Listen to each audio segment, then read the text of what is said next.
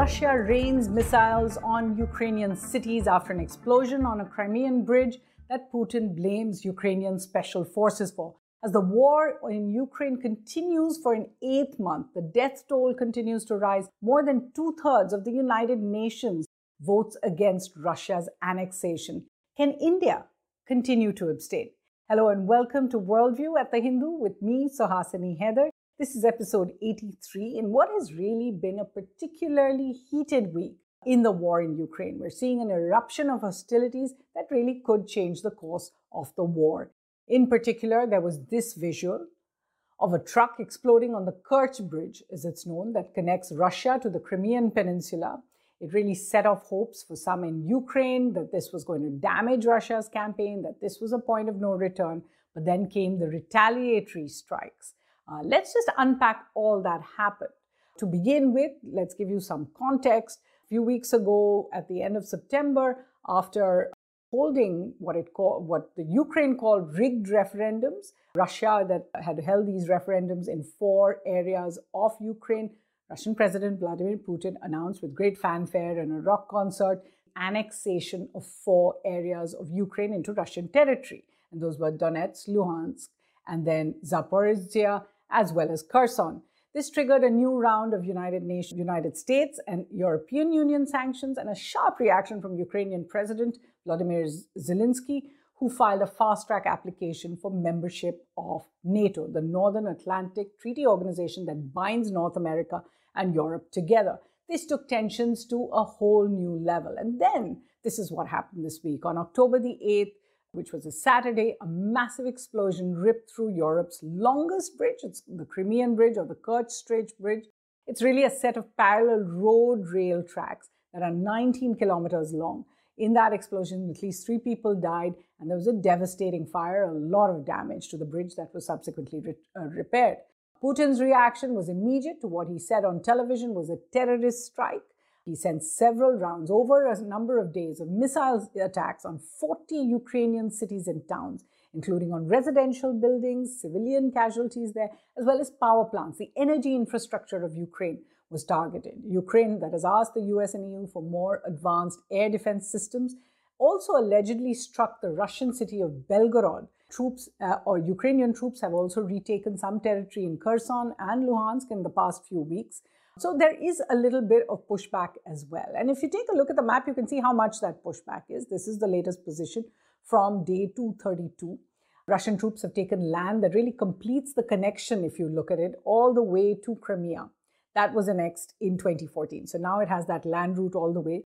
On paper, this land actually takes up 15% of Ukrainian territory, or 90,000 square kilometers of Ukraine, have now been taken by Russia. But you can see also the areas of pushback there in Kherson and Luhansk, but not really enough to change the uh, turn the tide of what has been Russia's campaign since February. So, where is that big organization, the United Nations, in all of this? Because this was another big player during the week. Um, the UN really does uh, seem to be completely paralyzed in effecting peace since the invasion was carried out by a permanent member of the Security Council, Russia, every resolution in the UN Security Council has been vetoed. And that has really stopped the Security Council from taking any action. Then, this week, after Russia had vetoed a UN Security Council resolution against those referendums in the four areas, the UN General Assembly took up the resolution this week. The outcome was overwhelming. 143 of 193 members voted for the resolution to reject the referendums and to reject the annexation of Ukrainian territories by Russia. Inclu- uh, five countries, including Russia, Belarus, Nicaragua, North Korea, and Syria, actually voted against the resolution. India has been, as it always has, voted to abstain. It was amongst 35 countries that abstained, and we'll speak about that in just a bit. India, countries in the subcontinent, as well as uh, China, were among the countries that abstained.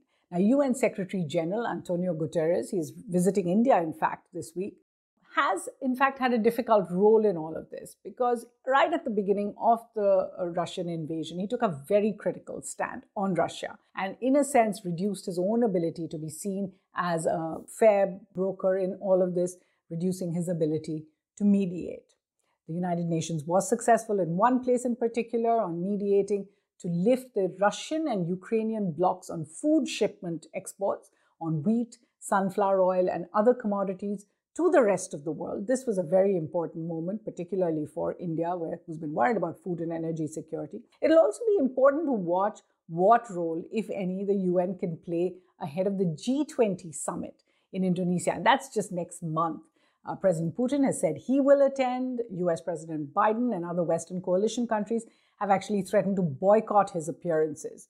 A joint communique, a family photograph, as is normally held at the end of the summit, now seems virtually impossible. Particularly important, what happens is for India, because India will take over the G20 presidency in December, will uh, host uh, the G20 summit next year. So, this will all really play into India's position as well.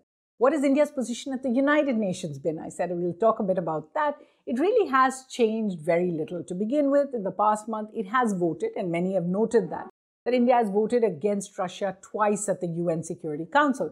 But both times they were on procedural votes, allowing President uh, Zelensky to address the United Nations virtually instead of coming in person, for example. It was one of the places India voted against Russia.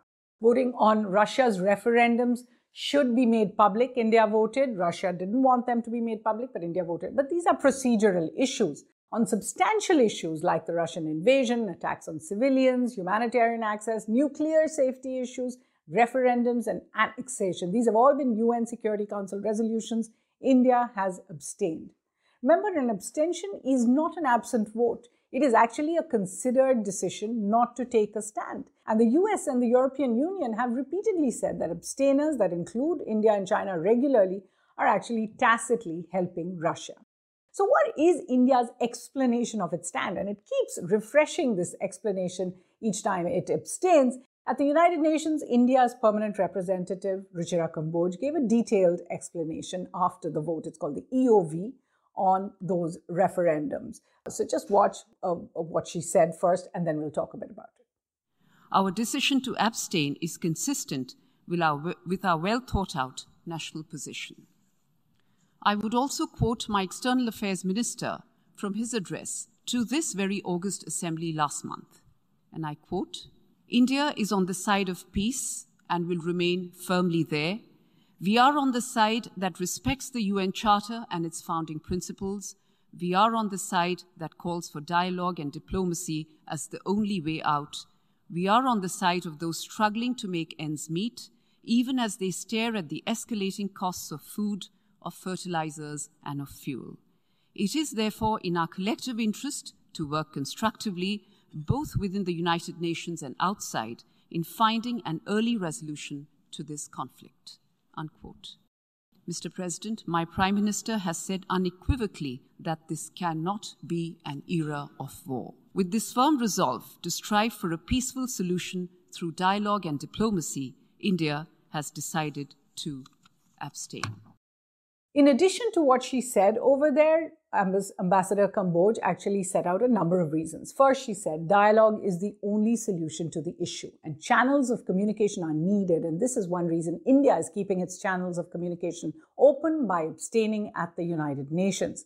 The second, that drastic measures, she said, will further impact food and energy security uh, for the global south and should not complicate a struggling global economy.